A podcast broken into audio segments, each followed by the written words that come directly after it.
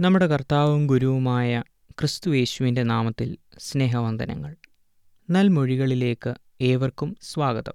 ഇന്ന് നാം ചിന്തിക്കാൻ പോകുന്നത് മർക്കോസിന്റെ സുവിശേഷം പത്താം അധ്യായം പതിമൂന്ന് മുതൽ പതിനാറ് വരെയുള്ള വാക്യങ്ങളിൽ നിന്നാണ്.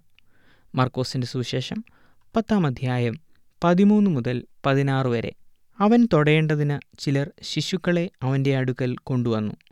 ശിഷ്യന്മാരോ അവരെ ശാസിച്ചു. പതിമൂന്നാം വാക്യത്തിൽ നാം കാണുന്നത് യേശു കർത്താവിന്റെ അടുക്കൽ ചിലർ കുഞ്ഞുങ്ങളെ കൊണ്ടുവരുന്നു. സാധാരണ നമുക്കറിയാം കുഞ്ഞുങ്ങളുടെ പഠനം ഭാവി ജീവിതം അനുഗ്രഹമാകേണ്ടതിന് യേശു കർത്താവ് അവരെ കൈവച്ച് അനുഗ്രഹിക്കേണ്ടതിനാണ് കുഞ്ഞുങ്ങളെ അവന്റെ അടുക്കൽ കൊണ്ടുവന്നത്.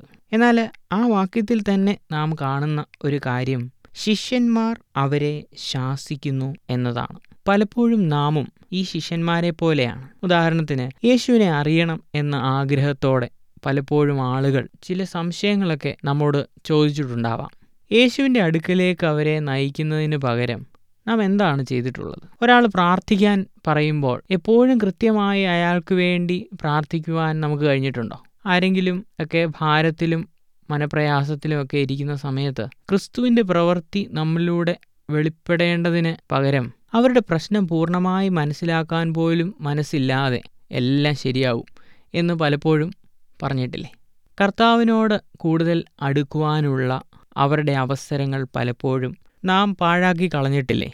പ്രിയമുള്ളവരെ ഇവിടെ നാം കാണുന്നത് ശിഷ്യന്മാർ അവരെ ശാസിക്കുന്നതായിട്ടാണ്. എന്നാൽ പതിനാലാം വാക്യത്തിൽ നാം വായിക്കുന്നു യേശു അത് കണ്ടാറെ മുഷിഞ്ഞ് അവരോട് ശിശുക്കളെ എന്റെ അടുക്കൽ വരുവാൻ വിടുവീൻ. അവരെ തടുക്കരുത്. ദൈവരാജ്യം ഇങ്ങനെയുള്ളവരുടേതല്ലോ എന്ന് പറയുന്നതായി നാം കാണുന്നു. യേശു കർത്താവ് ശിശുക്കളെ അവന്റെ അടുക്കലേക്ക് ക്ഷണിക്കുക മാത്രമല്ല അവിടെ ദൈവരാജ്യത്തെപ്പറ്റി അവരോട് പറയുകയും ചെയ്യുന്നു. ഈ സംഭവത്തിലൂടെ യേശു കർത്താവ് നാം ഓരോരുത്തരും എങ്ങനെയായിരിക്കണം എന്ന് പഠിപ്പിക്കുന്നു. പതിനഞ്ചാം വാക്യത്തിൽ നാം വായിക്കുന്നത് ദൈവരാജ്യത്തെ ശിശു എന്ന പോലെ കൈക്കൊള്ളാത്തവനാരും ഒരു നാളും അതിൽ കടക്കയില്ല എന്ന് ഞാൻ സത്യമായിട്ട് നിങ്ങളോട് പറയുന്നു എന്ന് പറഞ്ഞു. യേശു കർത്താവ് പറയുകയാണ് ദൈവരാജ്യത്തെ ശിശു എന്ന പോലെ കൈക്കൊള്ളാത്തവൻ അതിൽ കടക്കയില്ല. എങ്ങനെയാണ് ശിശു എന്ന പോലെ ഒരു ശിശുവിനെ പോലെ ദൈവരാജ്യത്തെ കൈക്കൊള്ളുന്നത്? ശിശുക്കളുടെ പ്രത്യേകതകൾ നമുക്കറിയാം. അനേകം പ്രത്യേകതകൾ ശിശുക്കൾക്കുണ്ട്. എന്നാൽ വളരെ പ്രധാനപ്പെട്ട രണ്ട് പ്രത്യേകതയാണ്. ഒന്ന് നിഷ്കളങ്കത രണ്ട് നിസ്സഹായത്വം. നിഷ്കളങ്കത നമുക്ക് വളരെ സുപരിചിതമായ ഒരു പ്രത്യേകതയാണ്. ശിശുക്കൾ മറ്റുള്ളവർ പറയുന്നത് വളരെ വേഗത്തിൽ വിശ്വസിക്കുകയും അത് ചിന്തിക്കാതെ കൈക്കൊള്ളുകയും ഒക്കെ ചെയ്യുന്ന സ്വഭാവക്കാരാണ് എന്ന് നമുക്കറിയാം. അവരുടെ മനസ്സിൽ കളങ്കവുമോ കാപട്യമോ ഇല്ല എന്നും നമുക്കറിയാം. എന്നാൽ എന്താണ് ഈ നിസ്സഹായത്വം എന്ന് പറയുന്നത്? അതായത് പരസഹായം അവരെപ്പോഴും തേടുന്നവരായിരിക്കും എന്ന് നമുക്ക് കാണാനായിട്ട് സാധിക്കും. ഒരു കുഞ്ഞിനെക്കുറിച്ച് നാം ചിന്തിക്കുമ്പോൾ കുറച്ച് നടന്ന് കഴിയുമ്പോൾ അമ്മയോട് എടുക്കുവാൻ ആംഗ്യം കാണിക്കുന്ന കുഞ്ഞുങ്ങളെ നമ്മൾ കണ്ടിട്ടില്ലേ?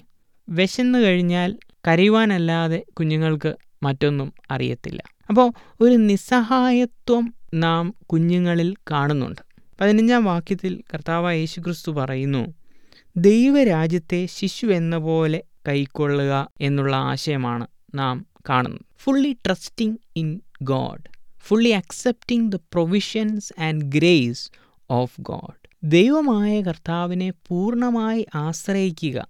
അതുമാത്രമല്ല ദൈവത്തിന്റെ കരുതലിലും കൃപയിലും അങ്ങേയറ്റം ആശ വെക്കുകയും ചെയ്യുന്നവരായിരിക്കണം നാം.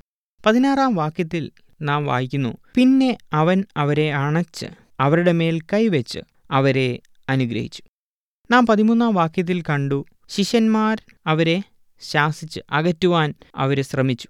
എന്നാൽ പതിനാറാം വാക്യത്തിൽ അവൻ അവരെ അണച്ച് അവരുടെ മേൽ കൈവച്ച് അവരെ അനുഗ്രഹിച്ചതായി നാം കാണുന്നു. പ്രിയമുള്ളവരെ നമ്മുടെ ജീവിതത്തിൽ ദൈവം നമുക്ക് നൽകി തരുവാൻ ഉദ്ദേശിക്കുന്ന അനുഗ്രഹങ്ങൾ തടയുവാൻ ആര് ശ്രമിച്ചാലും അത് സാധിക്കുകയില്ല എന്ന് നാം മനസ്സിലാക്കണം. If Jesus wants to bless us no one else can restrict it from us നമ്മുടെ ചിന്ത വളരെ വേഗത്തിൽ ക്രോഡീകരിക്കുകയാണ്. മർക്കോസിന്റെ സുശേഷം പത്താം അധ്യായം പതിമൂന്ന് മുതൽ പതിനാറ് വരെയുള്ള വാക്യങ്ങളിൽ നിന്നാണ് നാം ഇന്ന് പഠിച്ചത്. മൂന്ന് കാര്യങ്ങൾ വളരെ പ്രധാനമായും നാം ഓർത്തിരിക്കേണ്ടതുണ്ട്. ഒന്ന് മറ്റുള്ളവരെ യേശുവിങ്കലേക്ക് നയിക്കുകയാണ് നമ്മുടെ ദൗത്യം. ശിഷ്യന്മാരെ പോലെ മറ്റുള്ളവരെ തടുത്തു നിർത്തുവാനല്ല മറിച്ച് ക്രിസ്തുവിലേക്ക് ആനയിക്കുവാൻ നമ്മുടെ ജീവിതം കൊണ്ട് നമുക്ക് സാധിക്കട്ടെ. രണ്ടാമതായി പൂർണമായി ദൈവത്തിൽ ആശ്രയിക്കുക. Receiving kingdom of God like a child മൂന്നാമതായി നാം ചിന്തിച്ചു യേശു കർത്താവിന് നമ്മെ അനുഗ്രഹിക്കുവാൻ മനസ്സുണ്ടെങ്കിൽ അതിനെ തടയുവാൻ ആർക്കും സാധ്യമല്ല. പ്രിയമുള്ളവരെ ഈ യേശു കർത്താവിൽ പൂർണമായി ആശ്രയം വെക്കുവാൻ നമ്മെ തന്നെ ദൈവകരങ്ങളിലേക്ക് സമർപ്പിക്കാം. ദൈവമായ കർത്താവെ ഒരു ശിശുവിനെ പോലെ അങ്ങയുടെ പാദപീഠത്തിലേക്ക് ഞങ്ങൾ അടുത്തു വരുന്നു ഞങ്ങളുടെ അഹം മാറ്റിവെച്ച് നിഷ്കളങ്കരായി നിന്നെ സേവിപ്പാൻ ഞങ്ങളെ പഠിപ്പിക്കണമേ. ദൈവമേ നീ ഞങ്ങളെ അനുഗ്രഹിക്കുവാൻ ആഗ്രഹിക്കുന്നുവെങ്കിൽ അതിന് തടസ്സമായി ആർക്കും നിൽക്കുവാൻ സാധിക്കുകയില്ല എന്ന് തിരുവചനത്തിലൂടെ ഞങ്ങളെ ഓർപ്പിച്ചതിനാൽ സ്തോത്രം. നിന്നിൽ ആശ്രയം വെച്ചുകൊണ്ട് ജീവിതം നയിപ്പാൻ ഞങ്ങളെ സഹായിക്കണമേ. യേശു ക്രിസ്തുവിന്റെ നാമത്തിൽ തന്നെ ആമേൻ.